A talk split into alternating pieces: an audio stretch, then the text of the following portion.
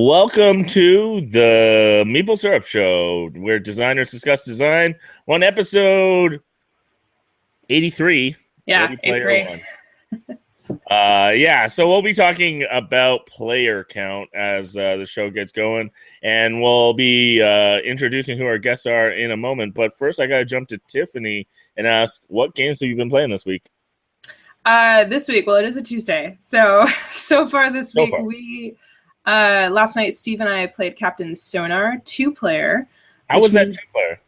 It actually was a lot of fun. We had a blast. It was it was it was interesting. It was um I mean it's turn based, so it's not real time, but it was Oh, right, right, basically yeah, it was what I wished Battleship was. Like like it was really interesting. It was definitely a game of cat and mouse. Um and they did a really good job. I I do after the I mean it was one play and one like map set, but I do feel that it it does well at two player. So it's pretty Very cool. impressive.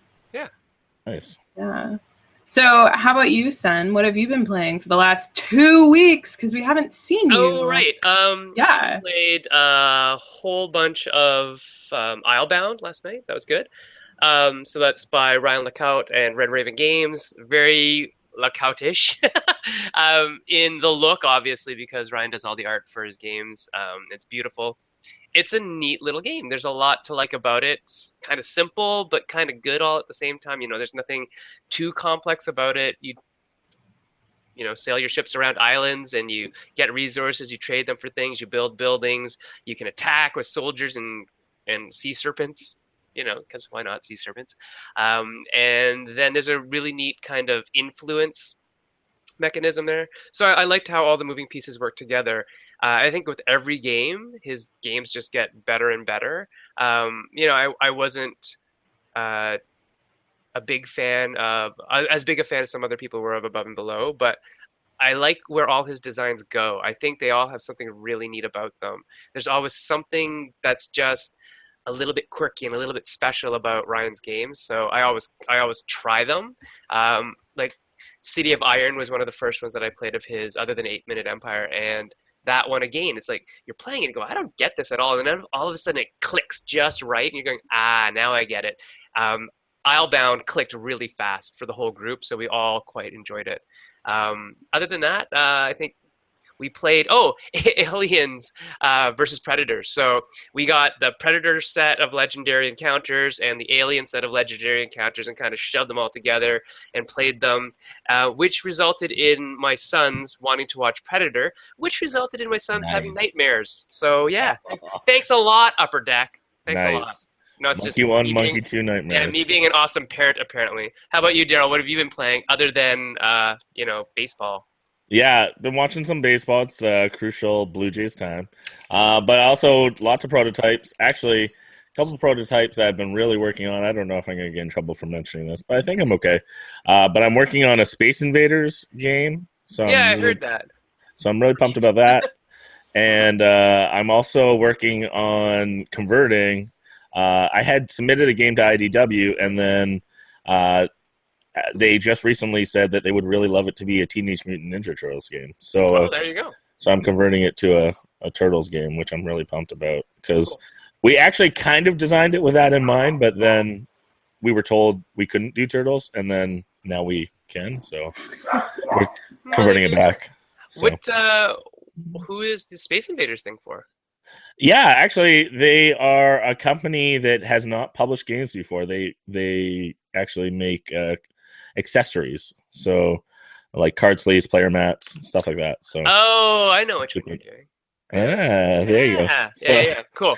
So working on a few things like that, but uh, don't want to take up too much more time because we have some amazing guests, and we're talking about a really interesting topic. We're going to be talking about player count and talking through, you know, some of the the best games for different player counts, and also we'll tackle some of the design questions behind player count. So we brought not only a designer, but we also brought a couple reviewers, uh, so that Tiffany's not alone uh, and we uh, can chat about you know what are some of the hottest games with different player counts, but also talk be, about some of the design um, challenges. So as you can see, we have Gil Hova uh, Formal Ferret, designer of amazing games like the Networks, and then we also have Jeremy Salinas and Dave David. Oh no, I'm drawing a blank on your last name. Wait, right. Wait, right. Thank you. Uh, uh, Man versus Meeple, and if you have not been watching Man versus Meeple, uh, they have been putting out some amazing reviews and also some d- videos with uh, publishers and a variety of different kind of looks at the industry. So you should be watching them if you're not already. Uh, also, I just uh, David, you're gonna have to unmute your your uh, feed. Sorry, we muted you. Um, so with that said, I'm gonna jump straight straight to actually Gil with our first question. And uh, Gil, uh, from your experience, do you have to factor player count when you design a game? Yes. Start us off. Start us That's off. a- Tell us why. That's the softball. You're starting me off I'm with sorry- a softball. I'm starting you off. I'm starting you off soft. Why does it matter? What What do you What do you think about See- when see, you're Gil, designing a game? See, Gil, that us Cana- we Canadians, unlike the Yankees, you know, we're, we're we play nice, right? well, Daryl? you're t- you're talking to a Mets fan, so oh, you know. okay, there's, so you, there's- you don't Yeah. count then. Okay, good. yeah. Oh, no, as no. a Mets fan, I generally don't count. That's a that, Wow. that I, is, I uh, forgot you were a Mets fan. I forgot that. Yeah. So yeah, no player count. Um, so I'll start with the way that, that I do player count uh, because it's really worked for me. Um, yeah, I, I start with player count from the beginning. I I think about the kind of game I'm making, and then I think about well, what's the kind of player count that's realistic? That's an individual player count. So for a lot of games, that's going to be three or four players. So you know, I'm going to test the game with uh, say four players. In my first few play tests, I'm specifically going to aim the game for four players because effectively every different player count is a slightly different version of the game, and you really have to respect and honor that because there's some amazing tipping points that we're going to get into. That once you add or subtract a player, the whole characteristic of the game changes, and you really have to be on the lookout for the emergent complexity there because that one simple change might make an enormous, and I mean enormous. This isn't hyperbole. Like one adding or removing one player, going from three players to two, going from four players to five, that's going to completely change the game and possibly even make it unplayable. So I start with a given player count, and once that's solid, then I start exploring the other player counts and seeing how the experience changes. Once I know the soul of the game at, say, four players, I'll say, okay, let me add a fifth player. Is the soul of the game still there, or has something changed? Same thing if I played it with three and now I'm dropping to two. Mm, okay, good. Um, Jeremy, let's ask some of the reviewers in the house. What are your thoughts on player count and what works in terms of rules when you have different player counts? Do you guys like it when they separate the rules out for different player counts depending on things that need to change, or do you like it kind of all mixed in? Yeah, I'll throw, Jeremy. uh, I'll throw a couple different things out there first. Number one, I despise games that lock you into a specific player count. Most specifically, I'll talk about uh, Star Trek, where it comes in a game and you have to have three players in order to play the game, which functionally makes most people not be able to even approach the game or want to buy the game or pull it off their shelf uh, when they have a group over. Um, talking specifically about rulebooks, of course, uh, some of the best games out there have uh, very specific rule sets based in the rules for two players or three players, and they take those uh, those rules and they highlight them in the rule book, which makes it a very acce- accessible to a number of different players. Um, but yes, locking players out with a very specific number of players, I can't stand that, and I typically try to avoid those games. So. Hmm. I don't know where David's going right now. He's exploring my house. Yeah, I was like, where is he? This is just an adventure cam show now. Uh, I anyway. know, right? Which could, Uh, which could also be fun. That could be fun. yeah, I was hoping he would go down to the studio, um, but I guess not. Um, anyway, so Gil, I the comment that you said different player accounts are essentially different games. That's huge, and I think that a lot of um, a lot of Kickstarter designers fall in the trap of when they do a Kickstarter, people are like, "Oh, I want this player account," and so they're like, "Okay, we'll do it." Do you have experience um, with trying to tack on an additional player, maybe like a little later in development or something like that? What are the struggles of trying to add another player or remove a player even and go solo or, or lower player count? Yeah, uh, generally, like I've had a few games that I've done solo, and I admit that I usually do the solo version of my games fairly late. Um, but solo is to me it's kind of a different beast because uh, I mean every player count is kind of its own beast, and that's the interesting thing about it is that um, the only player counts to me that are really similar to each other are three and four. There's only slight differences between the two, but one player has um, such a unique set of constraints that I find that it's best to work on the other player counts first and then go to the solo game and see, all right, how can I get the spirit of this game with only one player? And with some games, it's not possible. Like uh, Battle Merchants, um, I thought for a bit about how I could do a solo mode. Probably you could do a solo mode if you did like a Stegmaier ish uh, Automa system, uh, but I wasn't up for that. So I decided to uh, do a. Uh, I decided to keep it at two to four players, uh, and even that Battle Merchants two player version of the game, it's good, but it's um, it's it, I had to put in enough rules that I got some backlash from players who felt like, well, there's a dummy player here. Uh, this doesn't work as well. It's not as smooth as the other player counts, uh, and uh, you'll find that if you put in like dummy players and things like that, you're going to get backlash. And that's, I think, one of the issues is if you stray too far from the base rules of the game, you're going to get that backlash. Absolutely. Uh, I, I'm going to actually start a little bit of a ping pong back and forth uh, between our reviewers and Gil and uh, start us off with talking through what are some of the best games for certain player counts. And then Gil can kind of maybe bring up some of the design challenges that you know will come up with those player counts. So uh, I'm going to start with David and put you on the spot. Can you think of any games? Recent ones would be great, but even just all time that you really enjoy that can be played with solo mode.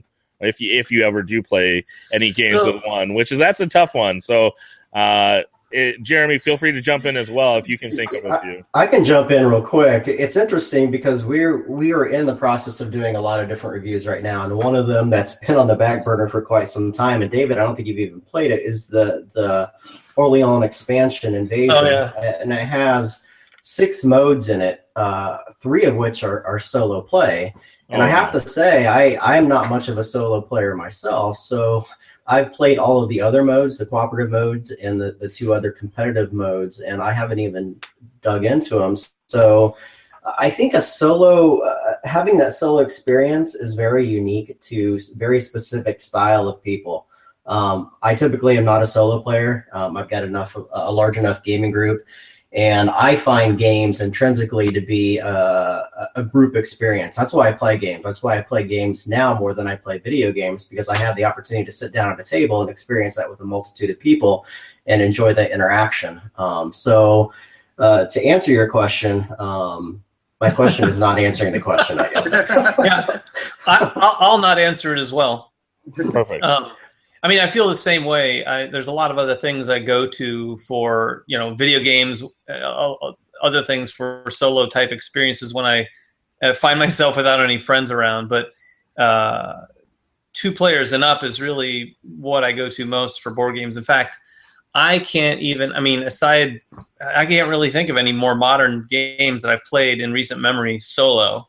Um, a slight, and if you don't mind, a slightly different answer to that question. Aside sure. from solo, uh, and what I thought you were going to ask is, there's some some games I've played that are meant, you know, two to four, which I think a lot of people originally thought was going, to you know, were going to be higher player count games, but I found play so significantly better at two players compared to three and four, which is kind of the opposite of most games that you know offer up to three and four players. Seasons being one of them. Seasons I don't know if you've ever played it, but that yeah. game to me at four players is almost miserable in my yeah, opinion. It's, yeah, it's not good with lots of players. And with two players, it's one of my favorite games, and it and it feels like a two-player game. It feels like it was meant that way, which I think is unique because I don't think there's a lot of games that play up to four that were that really feel best at two player. But that that one definitely feels that way for me. You can look at the flip side of that too, and look at a game like Blood Rage, which is fantastic at five players and is miserable at two players. Yeah, you do not right. want to play Blood Rage with two.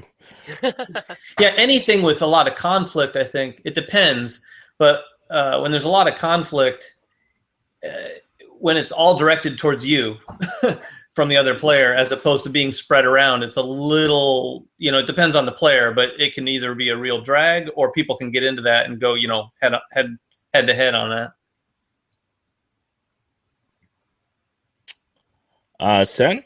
Sure. Um, so design wise, Gil, what do you look for when you're designing a game that has maybe a lot, a big player count, and then trying to distill the same experience down when you have only two? How difficult is that, and what kind of design tricks of the trade are you using to do that? Say with like battle merchants or something. Yeah, yeah, that's that's uh, that's difficult because uh, Geoff Engelstein and Mike Fitzgerald recently tackled this on an episode of Ludology where they talked about chaos in games. Uh, and their word, their term for chaos is very specific and very deliberate. They're not talking chaos as in, oh, I didn't get to do what I want. This game's so chaotic. Uh, specifically, they're talking about chaos uh, as uh, the number of different directions that a system can go. So if you look at a game like Blood Rage, uh, the interactions of the five players presents so many uh, different possibilities. Uh, I don't want to use the word complexity because that's not the right word. The correct word is really chaos. There's so the system is so chaotic that the result can be a bunch of different ways, and it's designed well enough that uh, that each way that it could go is very interesting. So that's one of the ways you can get that chaos is by managing interaction with a lot of players. So naturally, once you start stripping out all those players and you take the same design and play it with only two, it's not as interesting because you don't have that chaos. You need that extra actor to bring that chaos in. So the chaos has to come come from somewhere else. Maybe it has to come from the game system. Uh, maybe it has to come from some sort of random element. Maybe it has to come from some sort of uh, deterministic element that's still so complex that it's tough to think through what all the possible results will be. So this is, uh, I think, what the Automa system brings to the table. Uh, this is the system that Stonemaier Games has, um, and it's made by, I believe, uh, Morten Monrad Petersen, I believe, is uh, the name of the designer who's come up with the Automa system. But it's a deck of cards that when you play solo, uh, you make your move and then you flip a card, and the cards are designed in a way that they intentionally um, tell you what what the opponent is going to do uh, in a very calculated way. So uh, it's not necessarily going to play optimally from the point of view of a player who's trying to win, but it is going to play well in the point of view of creating chaos in the system and making sure that you won't necessarily always be able to do what you can. So you've got to start making interesting decisions because not everything is going to be there. Um, it relates to one more thing that I'll probably talk about a little bit later. Is uh, the uh, the uh, Matt Wolf calls this the decision scales. I think decision decision scope is a better term, but Yep. pretty much the scope of what you can change in a game. So in a game like Blood Rage, there's a lot of global scope. You know, there's a lot of things uh, in the game that everybody can change. Whereas if you look at a game like say Notre Dame, most of the things is it's your own player board. It's a very local scope. You know, there are things that only you can do, and there isn't a lot that everybody can change. Generally, games with a local scope will scale better at different player counts, but they will be missing a lot of that chaos. Uh, unless the system provides some sort of chaos to replace that. Whereas uh, games with a global scope will be a lot more dramatic, but will tend to only play better at specific player counts, either high counts or low counts. It's interesting. That's super interesting. I've never Yeah. heard that take on it, which is it's really interesting to me because uh, Steve and I play a majority of our games two player. Um, just because that's since we've moved to Oregon, we mostly just have ourselves to play with. So it, it's interesting to see. And now that you mentioned that, I am thinking of, and I can think of examples and stuff like that. But what about Jeremy and David? I mean, I don't know if you guys just want to keep tag teaming questions. Sure. Um, on the topic of two player games, you mentioned Seasons is a game that supports more players, but actually is one of your favorites, David, as a lower player count. What are other two player games which are your guys' favorite? Maybe an example of one that has a local scope and maybe one that has a global scope if if you guys can think that far based on Gil's question because I think that's really interesting. Are you talking about just strict two-player games, or games that are multiple players that can play, be played as two? I think I'm down for either. Anything that you feel is really strong, like the best two player game, even if it, it does support more. Well, in my opinion, a, a good two-player game is something that you can set up, play quickly, and, and leave, almost kind of like a filler. So I would think games like Tides of Time, Tides of Madness, where the setup is literally 10, 15 seconds, The gameplay is quick to the point um, and allows you to, once you're done, to literally shuffle the cards and reset and play again. Um, those games are enticing, I know, to David as well, uh, just because they're easy to get in and out of, and you can, like I said, you can play it multiple times in, in one setting. Yeah, to, to answer your question directly, I'd say uh, Seven Wonders Duel is probably right up there for me for two-player games. Um, the, what I'm looking for is something that's not so simple. Like Tides of Madness and Tides of Time are good, uh, but somewhat something slightly north of a filler that has a little bit more depth, like Duel. Um, we just recently played, uh, was it Fight for Olympus uh, mm-hmm. from Mayfair, that had a nice back and forth. And both of those games also have a couple different victory conditions where you can slight, sort of like sneak in the win, you know, like on Duel with science or military or just wait it out. And then with Fight for Olympus has some similar mechanics too, where you can win, you know, in a, in one of three different ways, which is just kind of a, a nice layer of depth to a two-player game. Something a little bit more light would be something like a Jaipur. I, I know it's kind of a Oh, I love Jaipur. Jaipur is a classic. Sebastien Pauchon. Yeah. Jaipur. Uh, I, will never turn down when someone says, "Hey, you want to play a quick game of Jaipur?" Like I'm, I'm in. I've, I've never felt like, man, I'm kind of tired of Jaipur. I say so, we all go to a con and just go get David to play Jaipur for the whole con. He'll never turn it down, guys. He'll never turn it down. I promise. If you see David at a con, just be like, "Let's play Jaipur." Everyone on the internet, just keep that in mind. It's funny. Well, I'm ju- I'm going to jump back to Gil here. Uh, I know he has a little more to share about the uh, the scope uh, topic that he was talking on, but I want to jump us forward to a higher player counts. Not necessarily talking party, but let's say like three, four, five player games. Um, what are some of the u- unique twists when it comes to designing those? Personally, I think three player is actually a very difficult uh, player count to design for. I, I, don't see a lot of games that are best with three. Uh, so maybe talk a little bit about when it comes to games uh, when you're designing the you know the three, four, five player count. What are some of the uh, the the challenges? Well, let's talk first about I think something that's I think a really interesting topic here, which is the jump from two players to three players. Because Jeremy and David mentioned something, uh, you know, that was that's really interesting. That in a two-player game, every move that I might make is going to have some implication on you, you know, in a two player game. It's all zero sum. You know, everything that hurts you helps me, everything that hurts me helps you. Uh, that's just the nature of a two player game.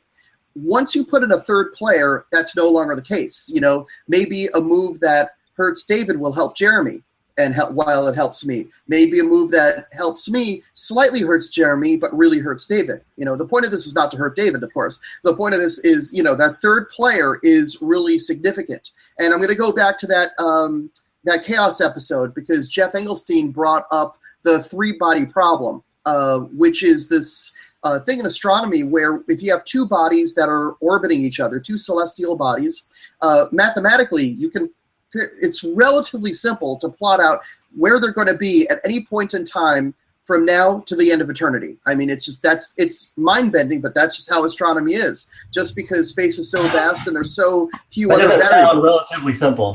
Yeah, but but all it takes is just a you know simple equation or two, and you've got you can plot out these positions. Uh, as long as you've got these two bodies that are uh, orbiting each other, the moment you put in a third body, you can't do it with a simple uh, equation anymore. You have to brute force it. You have to. It becomes extremely complex because of the chaos that that third body puts in, uh, and that's exactly the same with board games. Once a third player comes in, you've got a significantly greater amount of chaos in the system, and you can no longer count on one player's move necessarily helping or hurting both of the other players. Uh, there's a lot of uh, richness that comes out of this but there's also a lot of complexity that comes out of this. And as a designer, you have to be really super careful about this. I think Patchwork, I think, is a fascinating example because Patchwork could have been a game that, with almost exactly the same components, uh, the design Uwe Rosenberg could have said, you know what, I can make this for three players. I can make this for four players.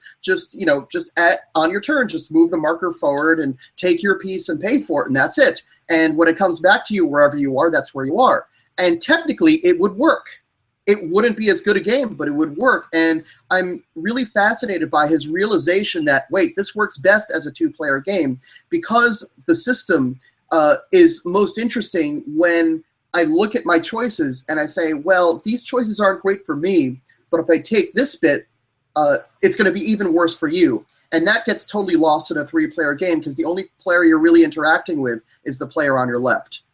So that's the jump to the three player game from a two player game. You really start getting that richness of complexity.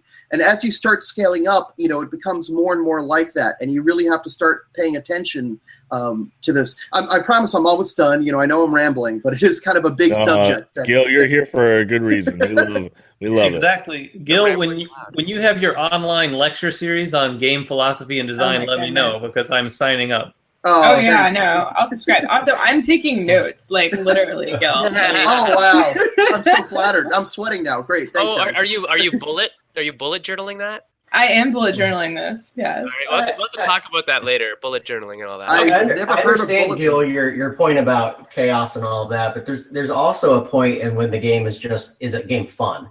And we're right now we're in the middle of doing a, a Kickstarter for a game that I won't mention, um, but at a two player game, which we have played, it loses a lot of the functionality of the game. Uh, Absolutely, and that's a yeah. problem with a lot of, of these large player games. The mechanics of the game uh, work in a, in a, in a kind of a, an economy which requires multiple players to fuel the economy. When you have two players, that economy breaks down. Yeah. Um, so that's a design challenge, and not just this game, but in multiple games. That when you play them you know the box may say two to five players but when you play them at two players they just don't work mm-hmm. um, yeah that's where that interaction from that extra actor you really need that because once you drop down to two players and you don't get that extra interaction you miss that chaos and the system just gets kind of dull um, yeah. i experienced this with the networks uh, when i when I first tested the networks with two players, um, I test one of my play testers is Michael R. Keller, uh, who designed Captains of Industry and Great City design. Hall, two very very good games. Yes, uh, and highly uh, underrated. Very underrated. And so uh, he tested the two player game, and he's like, "Yeah, this is okay, but it's it's boring." You know, and he was right. The two player game originally, when I was working on it, was boring, and that was before I put in the burn mechanism.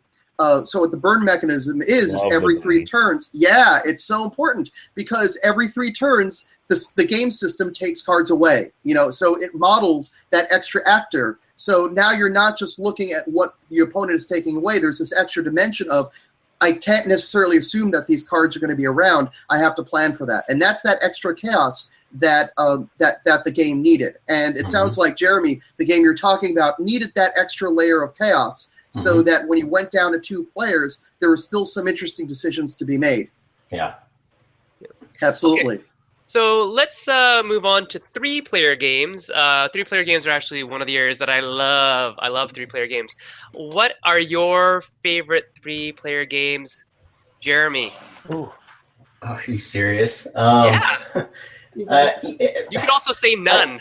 I, you know, I don't. I don't know if any game to me um, stands out as a three player game. But as Gil said, that that extra uh, person brings chaos and brings the decision making um, to the forefront. It, it's not a zero sum anymore. You're making decisions against the whole the whole play group. So I don't know. All my favorite games play great as three player games, like Troyes. Right. That game is a fantastic game, two to four, but as a three player game, it's fantastic because you're it's just one more person that you're trying to compete against in the cathedral and the military track and all those other type of things.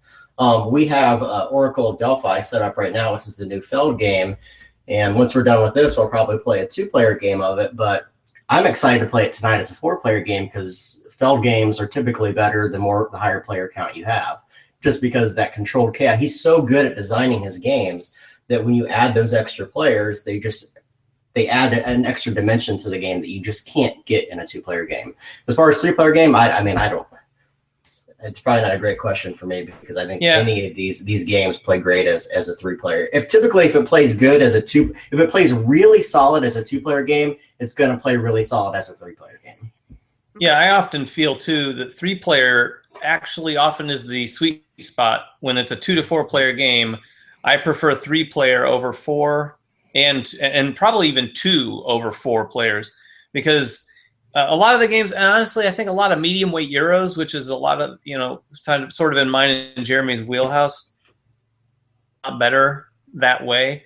One thing I don't like is uh, I don't gravitate gravitate towards games that require three players. You know, there's more and more. In fact, we saw a lot of games come out of Gen Con that were three to five players uh, on the box, and to if it doesn't have two players as an option, that is uh, problematic for me because that's I do often find myself in situations to play two player games. Yeah. So speaking of when you, David, when you mentioned games that uh, play three players, uh, it made me think of games that specifically and only play three players, which is a really interesting design space. And every once in a while, I'd say every few years, you see a game like this. Uh, one is Rise of the Triumvirate that uh, came out, uh, I think, ten years ago. Uh, and then a recent one is Three Kingdoms Redux, which also came out.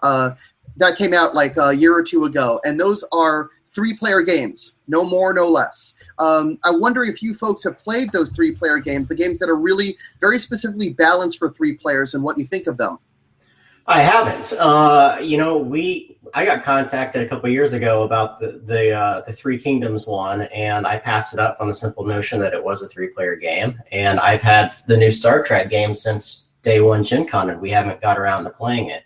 Mm-hmm. Um, again, it's maybe it's a mental barrier for me that I just I I don't know. I just I just they turn me off for some reason. There's probably a reason why those two games that you mentioned before Star Trek haven't been huge hits in the board game community because they're three players. That you're you're intrinsically saying that your audience has to have this player count, so you're automatically excluding all those people.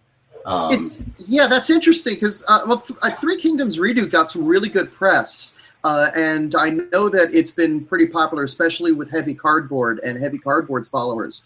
Uh, but there, you get games that are two-player only, uh, and there's like a social acceptance of those. Uh, why is it that three? Play- and I'm not challenging you. I'm not saying you're wrong. I'm just curious why uh, two-player games are okay and three-player games are d- don't have as much of a record in the marketplace. That's a good question. I mean, typically, if if my wife and I are going to sit down for a game at you know at night when the kids are in bed, it's going to be a two player game. If I have David and his significant other over, it's going to be a four player game. If we have neighbors over, it's going to be a four player or six player game or, or higher. I don't see myself ever in a situation except at a convention to play a three player game. Yeah, Gil, I'd say to answer your question too. I mean, I think that boils down to there just being more couples than trios you know, in the world. Literally, I mean, there's there's just uh, everyone has more oppor- everyone finds himself with one other person probably more mm-hmm. often than they find themselves with two other people mm-hmm. in mm-hmm. many cases. There's, um, yeah, there's. I have to admit, there's something interesting and intriguing about the three-player game, though. Well, uh, yeah, sorry. I, I'm I'm super intrigued by the concept of what you were saying. A game specifically designed that way, so yeah. that it's when when I said three to five, what I don't like about those is that generally those suggest the more the better, and that generally means it's a, a big, massive, long game, which that really starts to have a negative impact on my fun factor for almost any game. Um, but something that's uniquely three players, where every player is playing a specific role of some sort that that's intriguing to me. Although I have to say, I don't think I've ever played one. I was trying to think ever since you mentioned it, uh, but I can't think of one. Now I'm gonna have to do some research. um, the three-player discussion is super interesting because I I it, I have seen the trend that you guys were mentioning where more games are coming out that seem to have three to five players the base, and I wonder if that's just because there is a stronger I wonder if it's partially because there's a stronger demand for people to not just rush two player games, um, if that makes sense. Because there's been so many two player specific reviewers coming out. But I actually want to talk about four player now. Um, so, Gil, you were mentioning that in two player, it's this like tug of war almost um, equals sum system. And four player, I feel, has the potential of that, especially if we're playing with two couples because um, I've played some games where you know you just go against your partner or something like that. mm-hmm. But how does the chaos and the the equal sum system work for a four player game when you're designing it because it's also the, the one that I feel most companies aim or publish for. Is Yes. four player. Yeah, I mean, four player. There's you mentioned there's two ways to do it. If you do a four player partnership, it's effectively a two player game. You know, it's a Mhm. two sided game. Uh, even the it- it's got its own wrinkles because there are four players in it. It's just that there's two teams. But to your question, I think you're really asking about the traditional four player game, where out of the four players, there's generally going to be only one winner. So um, I think that's uh, a really interesting thing because that's I think the it's to me I, I agree with you. Most publishers and designers myself included really look at the four player game as uh, the real bedrock of the system. You know you take one player out and i find that i have to make some adjustments. Uh, i have to reduce the decision space sometimes. Uh, whereas uh, you add one player and that's just the extra tipping point, point uh, that increases extra chaos um, and increases the player ti the, the time and the downtime and it just becomes an issue so it's uh, it's it's interesting also because you you you look at the, the extra player count. So a two player game, uh, given players of equal skill, uh, one player is going to win half the time. Play a three player game, one player is going to win 33% of the time, given equal skill. Four player game, now one player is going to win 25% of the time. And I think you're going to start to see like this extra level of challenge the more players there are. I think I think four player is about the limit of a strategy game. Uh, some games are five players, but most of the time when you see a strategy game, you see that it's it maxes out at four players. Just because with a lot of strategy games, if they want to keep that uh, global space and they want to keep a relatively low interaction, if they go above four players, it either starts to feel too chaotic or it starts to feel too boring. And an example, I think, um, is uh, well, let me take it up to five just for a quick instant. Uh, Alhambra, I think, is a great example of a game where uh, the player count is not what it says on the box. You know, it says two to six on the box. It is not a six-player game. Never play six. No, never, uh, unless you're playing with the Vizier's favor. That's a good six-player expansion. I think that works really. You disagree, Daryl? You don't think it works? No, it's not. No, I don't play six. Oh, with the Vizier's favor, it's actually No. that actually helps a lot. I think It helps, Anyway, but it doesn't. It's still not ideal. fair enough. Uh, so we can agree that six-player Alhambra is problematic, and the reason is you make your decision, and there's no point in looking at the board until it comes back to you. It's just elevator music while everybody else takes their turn. And with a game like that, uh, player's turn is just long enough that the downtime is just painful. Uh, so jumping back to a four-player game, uh, there are some times when uh, in a four-player game that's about the limit. Where if you add one more player, you're going to get that downtime elevator music issue, uh, and you definitely don't want that in your in your design. You know, you want uh, the turns to be quick enough, but also players' decisions to be interesting enough that when it comes back around to you, you've been thinking about your turn, and it's been worthwhile to think about your turn because the player to your right didn't just make the move that you wanted for the fifth straight turn. It's okay if that happens every once in a while in a really dramatic moment, but if it happens every single turn, then there's a problem with the game. So four player generally is the player count where you get everything seems to work in concert with each other. You know, you can keep the game state in a good enough place. Everything's reliable. Everything is uh, you can make decisions despite how many other players there are, etc., cetera, et cetera.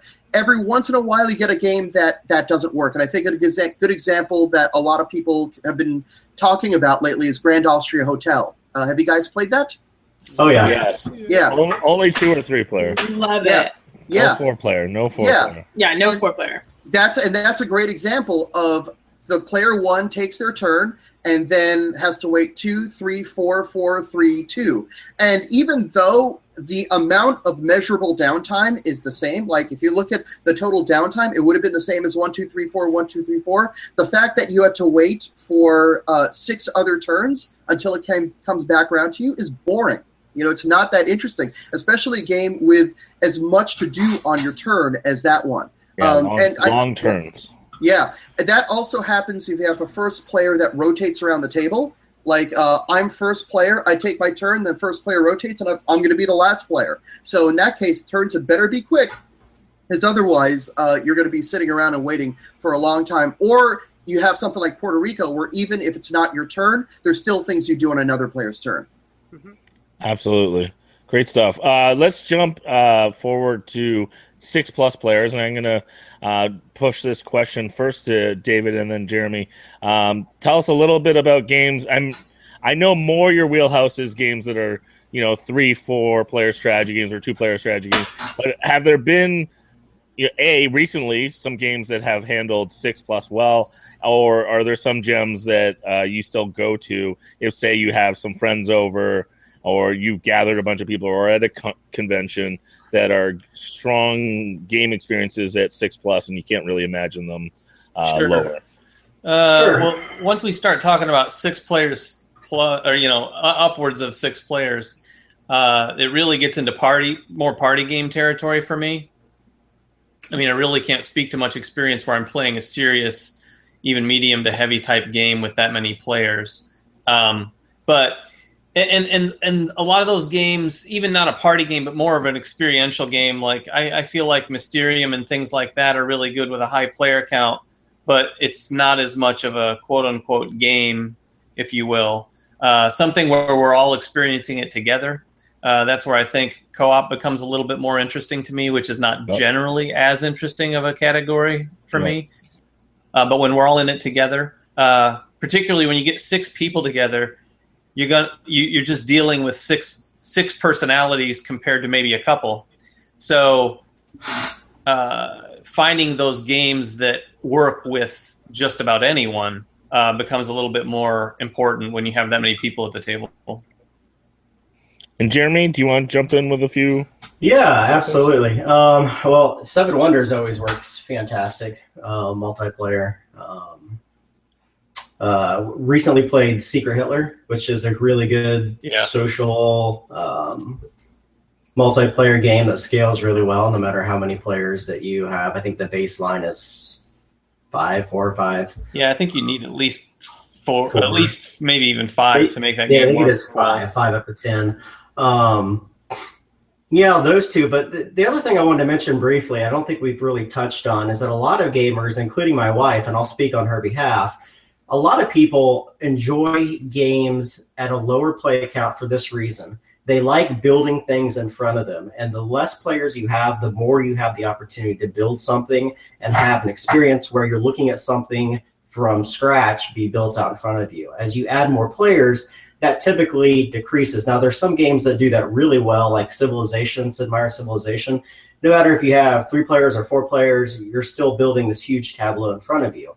Uh, same thing with Seven Wonders. It doesn't matter if you're playing with three players or you're playing with seven. You're still building the same number of uh, of actions in front of you. Now that typically increases, and your options decrease when you have multiple players. So that's something a lot of people consider when they're looking at a game.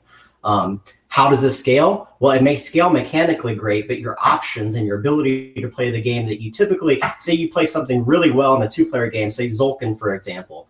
When you add that third and fourth player, your options become extremely limited because you have more things on the board. So that's something people should consider and people take into uh, consideration when they buy a game. Those are really good points, Jeremy. Uh, from a design perspective, Mr. Hova, what's going on once you get up above that magic four or five number? Are we Yeah. really seriously all just party game designers at that point, or is there a way to get strategy? Not there is absolutely a way to get strategy because there's two directions you can go uh, and we're going to bring uh, the scopes back into it. So uh, one way you can do it is uh, you can go well, most people think party games they think of chaos like really crazy chaotic party games. Uh, so that's an example of global scope. So look at six nimmt for example.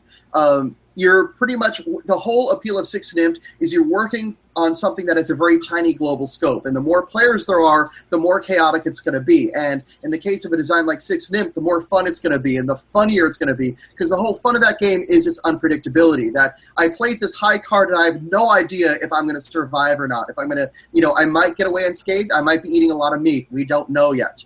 Uh, so, uh, and I think that works because of its global scope, because everything that everyone plays goes into four shared columns that are right in the middle. And that's also why Six Nimmt doesn't work so well with fewer players. It's really not a great two player game because it needs all that chaos in order to work.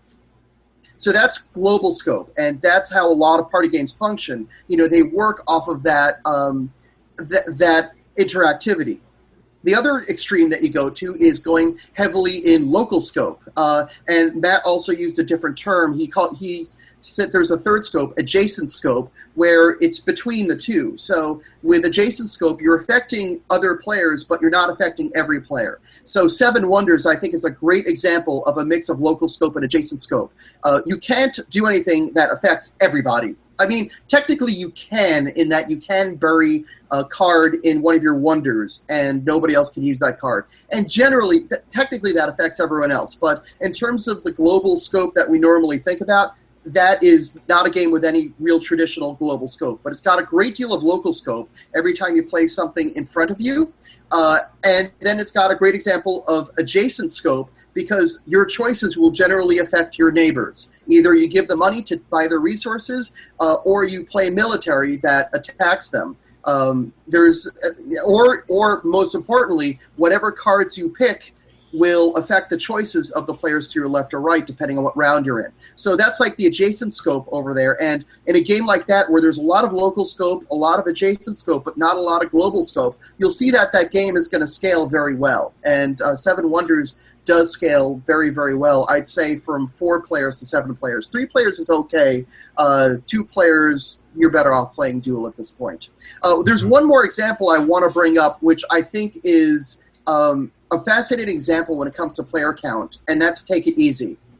Um, you folks, uh, I don't know if you've seen a blog post that I wrote recently, but I defended games with uh, uh, low interaction, you know, um, and Yep. that's generally games with uh, a lot of local scope. There isn't a lot of ways you can mess with the other players. Uh, and Take It Easy is a game that is almost entire. It actually is pretty much all local scope. Yeah, Uh, you're there all is- building your own thing.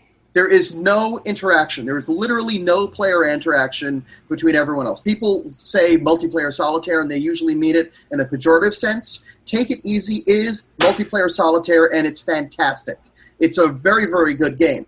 Uh, and I think what, some of the characteristics it has, because there is no player interaction, um, I've seen people host um, Take It Easy events at conventions where they tell everybody to bring as many copies of Take It Easy as they can, and then they have like a hundred player game of Take It Easy, and you can do that because it's a locally scoped game. So the player the, the scaling is just about infinite. So uh, that's something you can do with a game that has that local scope. Now, of course, there's drawbacks. You can't really. It's tough to do a game with uh, only local scope that lasts more than 20 minutes because at some point you really want that juice that other players give you. You want that chaos. Absolutely, great stuff. Great stuff. I, I actually I want to I want to hone in on on one of the specifics you talked about there, and that was that player interaction, and specifically we're talking about different player counts and thinking through you know games uh, from from different varieties of numbers, different scopes, uh, and I want to jump back to Jeremy and David and talk a little bit about this year. I mean, because especially now that Man versus Meeple uh, is going, you're really uh, how many episodes are you in now?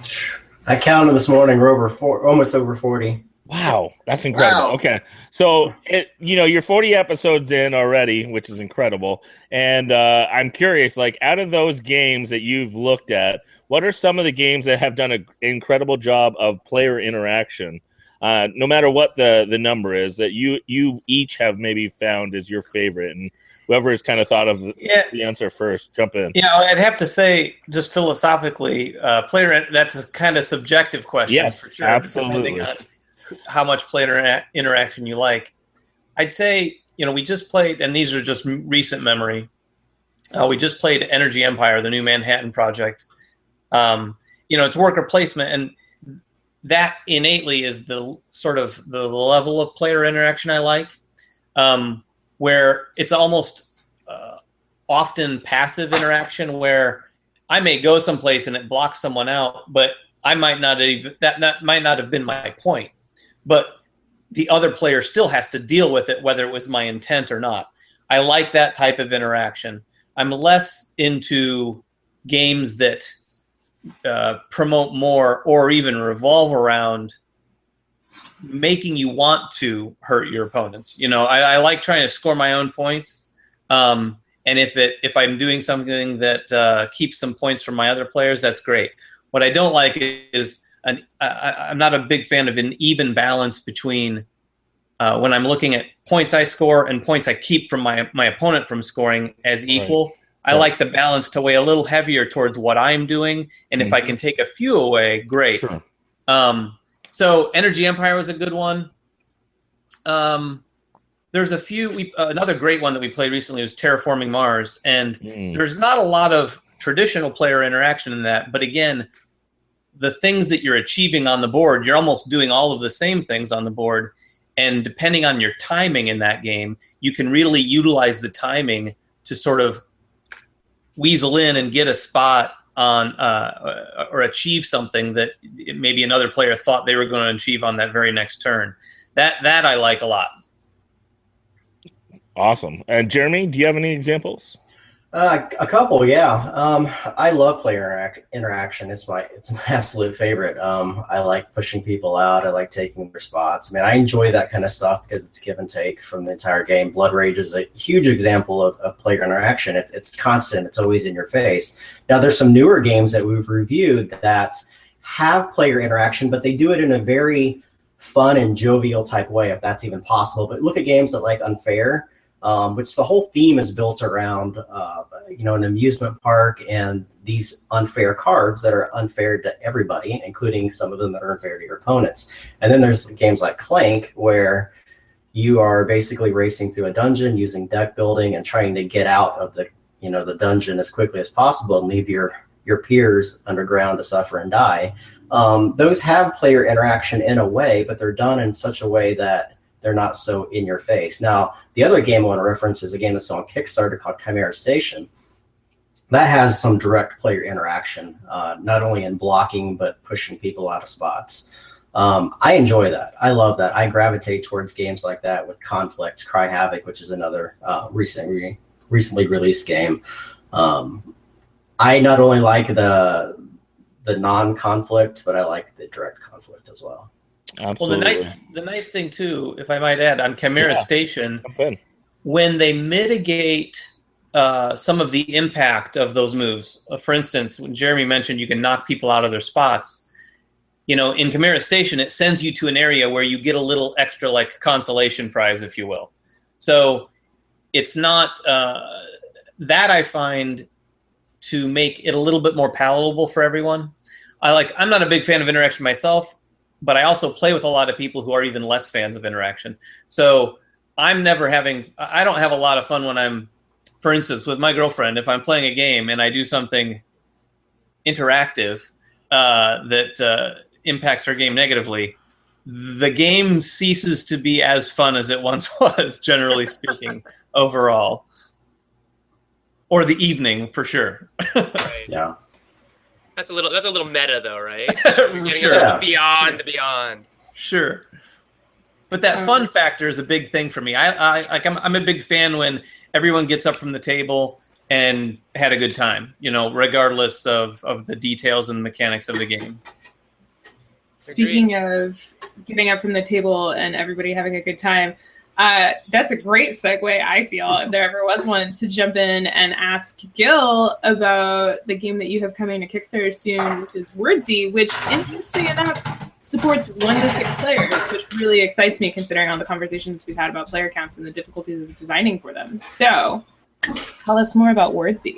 Well, yeah, in terms of player counts, I'm really kind of nervous about it because it's, yeah, there it is. There's Wordsy. Uh, so I'm a little worried about it uh, in terms of it's one to six players. And uh, I think we, you've seen in this conversation, uh, we've said things like, well, it's three to five players. So that means it's more of like a, um, that means it's, it needs more players, or it's two to four, which means it's more strategic, or it's six plus, which means it's party. Uh, pe- players, people make inferences about games just from the player count alone. Like they'll hear the player count and they'll say, "Oh, it must be like X kind of game."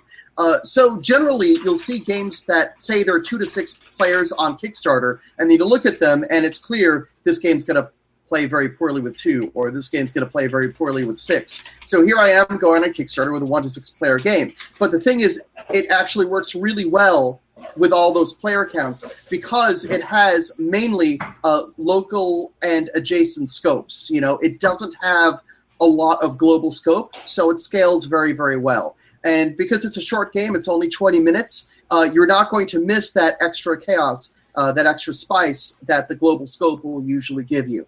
So, for example, um, in the game, it's a word game where there's eight letters out on the board, and you you come up with a word. You try to come up with the best possible word for that board. Uh, then whoever is the fastest player to come up with a word um, may get a bonus if they if their word is is uh, equal to or better than half the other players. But if your word is better than the faster player's word, you get a bonus. So that's a great example, I think, of adjacent scope because it's not all the players playing against each other. The only global element is the board, but you're not taking a letter doesn't prevent another player from taking a letter. So there's no real limitation there. Really, the scope is adjacent because it's just the adjacent player versus every other player um, at a time. So uh, if I'm not the fastest player, I'm still going to go up against the fastest player, but I'm not going to go up against any other player. And because of that, the game scales scales really, really well. Now, I based this game off of Prolix, my first published game, and that game had a global scope because uh, when it was your turn, you could come up with a word, but another player could interrupt you and take a word, uh, take the word from you, and that is global scope because that board is shared. You know, while one player kind of has priority over the board, everybody else has a shot at it. As a result, the game only scaled to five players, and the five-player game I even had to write in the rule book was very nasty because a player could get interrupted multiple times and it didn't feel good. I recommend it only for experienced players. Whereas Wordsy plays great up to six people, uh, and there's no warning necessary because the scope is most, mostly local and adjacent. Uh, so I'm really looking forward to that. I think it, it plays really, really well. Excellent. So, uh, Gil, uh, you need to write like a, a thesis or something on uh, scope, and you also need some some patches on your elbow because then you can be like the crazy professor. well, uh, Matt already wrote. Uh, Matt and uh, the game designers of North Carolina have a great episode. Oh, perfect. Okay. On sc- they they call it scales. They call it decision scales. Uh, okay. That episode came out like three or four weeks ago. But Matt Wolf and uh, game designers of North Carolina, uh, their yeah, podcast really, is really good. Perfect. Really good episode. Really awesome. good episode. Okay, so we're getting to our last question period time. So I wanted to ask Jeremy and David.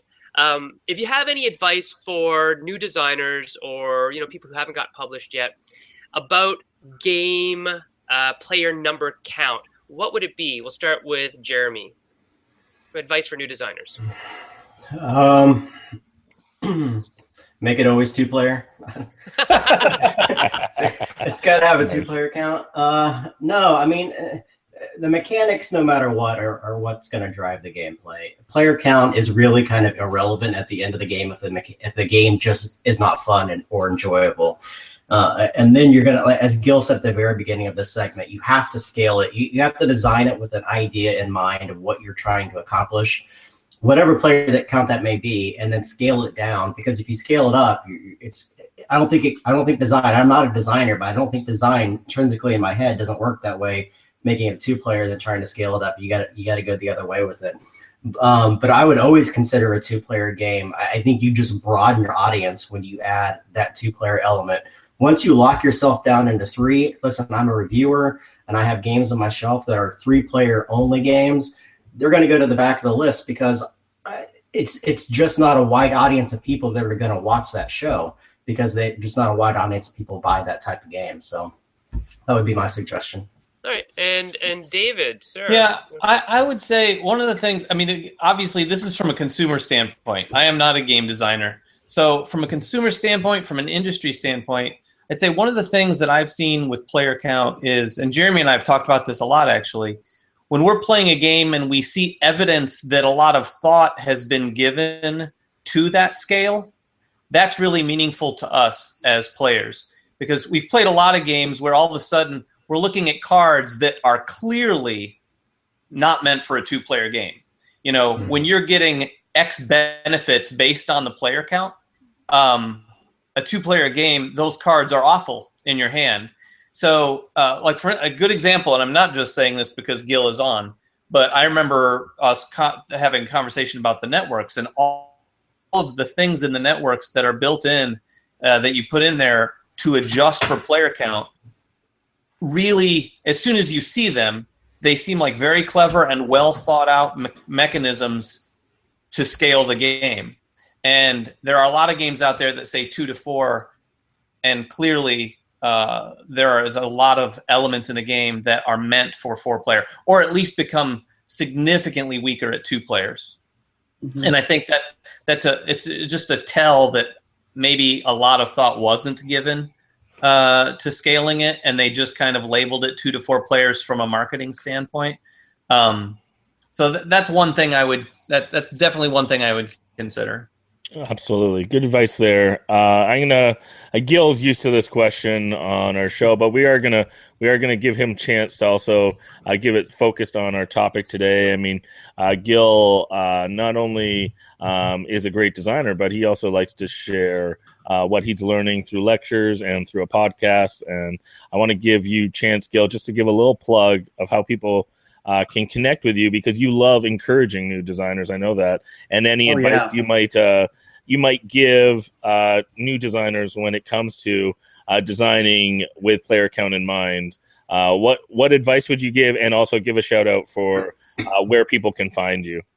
Okay, so in that order, first off, um, uh, you uh, you've heard two different things in this last hour, and they're almost contradictory. Uh, one thing is uh, don't lie about your player count. Like if your game plays best two to four players, don't put two to six. If your game plays best three to four, don't put two to six.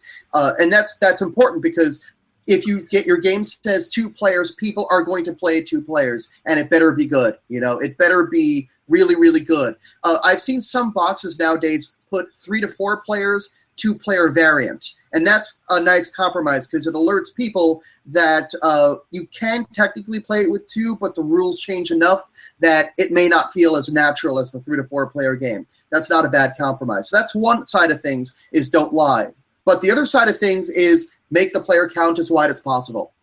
Uh, because once again, you heard Jeremy's point. He's not going to review any games that are three players only. Uh, obviously, that's an extreme example. But even a game that's three to four players is like limit is very limited. You know, you need to go in one direction.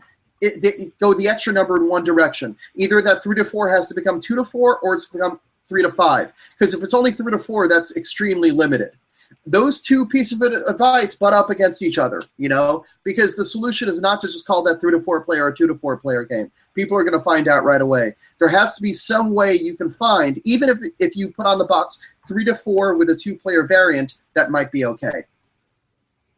Okay, uh, and uh, also ways to find me. If you're not tired of me talking yet, uh, you can follow me on Twitter. Uh, I believe my uh, little box over here says that information at Gilhova is how you can find me on Twitter and Instagram. I've been blogging a little more lately, and I try. I'm gonna try to continue doing that. Uh, so that is uh, gil.hova.net is my blog. I've got a post that I've been meaning to write lately, so I'm trying to get that one out. Um, I also have a podcast as well called Breaking into Board Games with Ian Zhang and Tony Miller, and we talk about uh, breaking into the board game business from the point of view of a designer, a developer, and a publisher. And I take on the publisher role because I self-publish. And uh, it's we have um, we were 28 episodes uh, d- done already, and we're going to have our next episode with Daniel Solis next week. Woo-hoo. So next, so we drop every Wednesday. I'm sorry, every other Wednesday, every two weeks. Very cool. Um, sweet. So I'm gonna break format a little bit. Sen, man, yes. I'm dying. Oh, me too. Come let's, on, let's yeah, let's find out. Right, so, so uh, I'm just I'm gonna read down the list of names first, uh, just because I, I think everybody who applied for the game Dojo should, should get a little recognition. Yeah. And then I, I've I've I've actually picked four people Four. Wow. Now, now, just so you know, just so you know, as a Chinese person, four is a very bad number. This may go quite slow. you do three. This may go do quite five. slow.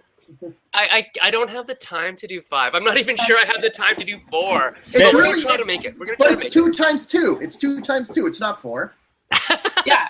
Thanks, thanks for putting that into Twist the luck. My pleasure.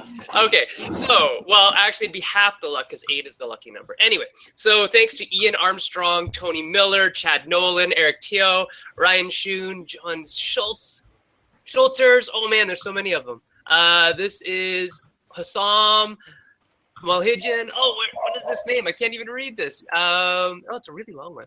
Trevor Wills, Paul Becker, Kellen Freeman, Mark Richardson, Matthew Sanchez, Ian Brocklebank, Jeffrey Foxwell, Bain Williams, Bill Corey, Chris Rollins, Dave Shepard, Bob Wyman, Matthew Graveland, Joshua Jones, Scott Starkey, Devin Weir, Theo, I can't pronounce your name, uh, Rob Nolan, Jeff LaFlamme, Aaron Wilson, Darren Broad, Joshua Grimier, Stephen Wilhelm, Devin Stinchcomb, Tyler Lipchin, Steve Kyres. Who's that guy? Uh, and Scott Some guy. yeah, some guy. So those are all the applicants. There's like 36 of them. Hey, Sen, Sen, I've got a question. Sure, sure, sure. What's up? What is Game Dojo? Oh yeah, yeah, yeah. So Game Dojo is where I'm going to basically mentor some new designers who haven't really got their break yet. Um, I've been blessed by being lucky uh, a lot of times in the game industry. Um, you know, a very lucky thing that happened to us was being invited to Alan R. Moon's Gathering of Friends. And that kind of led to everything that happened in my life uh, in the recent, uh, you know, last five years.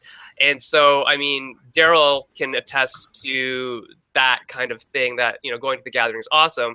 But then also, you know, I was Daryl's mentor for the Game Artisans of Canada, and look at him now. He's awesome. and he was great before, but he's even better now um, through the process that we use in Game Artisans, uh, the mentorship process. And I thought, well, you know what? It's kind of, you know, nationalistic to just limit it to Canadians. So I thought, let's go beyond that and see if there's other people who need assistance because they just can't seem to get their foot in the door or something like that. And if there's anything I can do in terms of putting people together or giving advice, then I would gladly do that for them.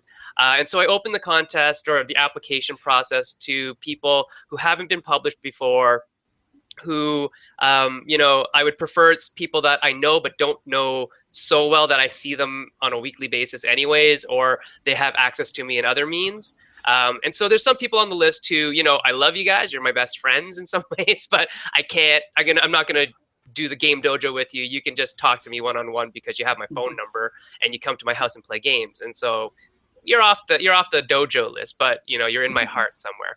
Um, and then there's some people who applied that have games published already, and that to me is is you know one step beyond where I wanted to go. So it's not a disrespect to your game design ability or your game idea. It's just I want to help people who haven't been there yet, who really are on the cusp. Um, not because uh, you don't need assistance, but because they really do. And so, in, in, regards to that, here are the four, count them, four people that I did pick to work with. And there's there's a little bit of of um, my own bias in whom I picked.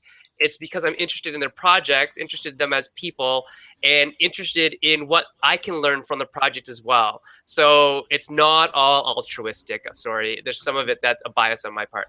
So uh, the first one, if you guys give me a drum roll. Um, I picked uh, Ryan Schoon, uh, who's making a game about privatized first responders, which sounds really cool to me. Also, Ryan has a lot of experience in RPGs, whereas that's something I'm getting into. So I thought, you know, this might be mutually beneficial that I can help him with that. He can help me with the RPG stuff.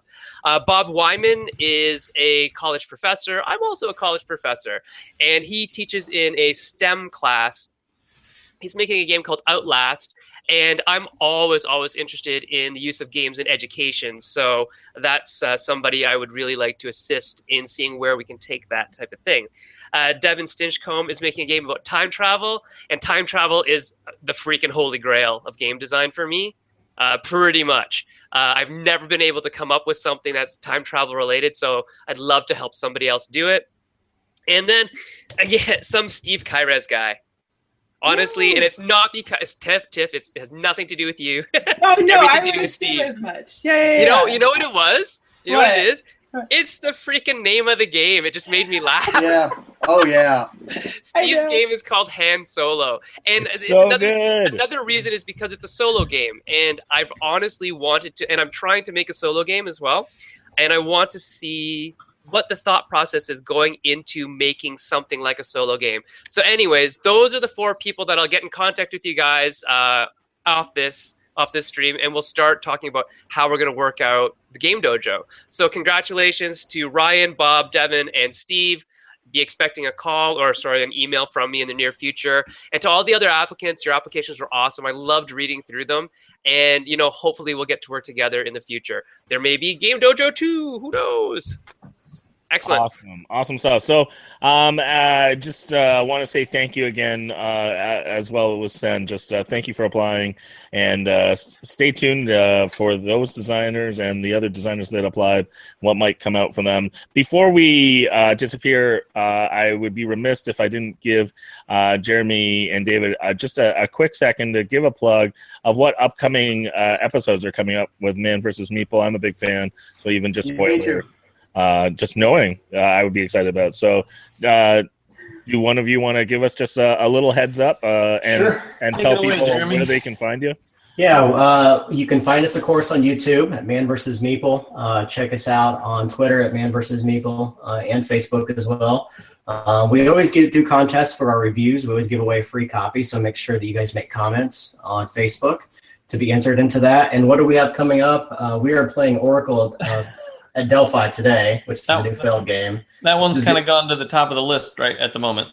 Yeah, can't blame you. Um, and then hopefully in the next week we'll get um, uh, Great Western Trail, which is a new Alexander Pfister game, Great game. and Great game. hopefully the new Jorvik.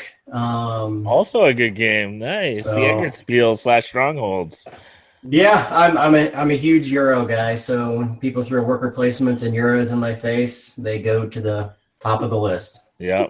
Well, ho- hopefully you'll enjoy them. I'm a little biased, but I got to play test those, and uh, I'm a big fan of of them Good. both. So uh, I just want to say thank you, uh, Gil. Always a pleasure. We always love having you on the show, and Jeremy and David. This is a pleasure to have you on as well. Uh, give a nice uh, little different perspective from the reviewer side. We love what you're doing, and uh, keep up the great work. It's Thanks not only Definitely. great Yeah. reviews, but great quality, and uh, just a huge uh, addition to the to our hobby, and uh, we really appreciate that. So.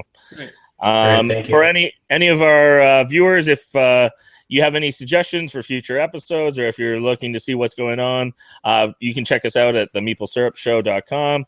Uh, you can find us on YouTube or on Twitter. We love interacting with uh, any of our viewers. If you uh, have questions, don't feel like the dojo is the only way that you can get our help. We love interacting uh, in small ways, whatever way we can, uh, with uh, designers out there. Uh, and meanwhile, just keep making great games, and we look forward to playing your game soon. Have a great day. Let's dance.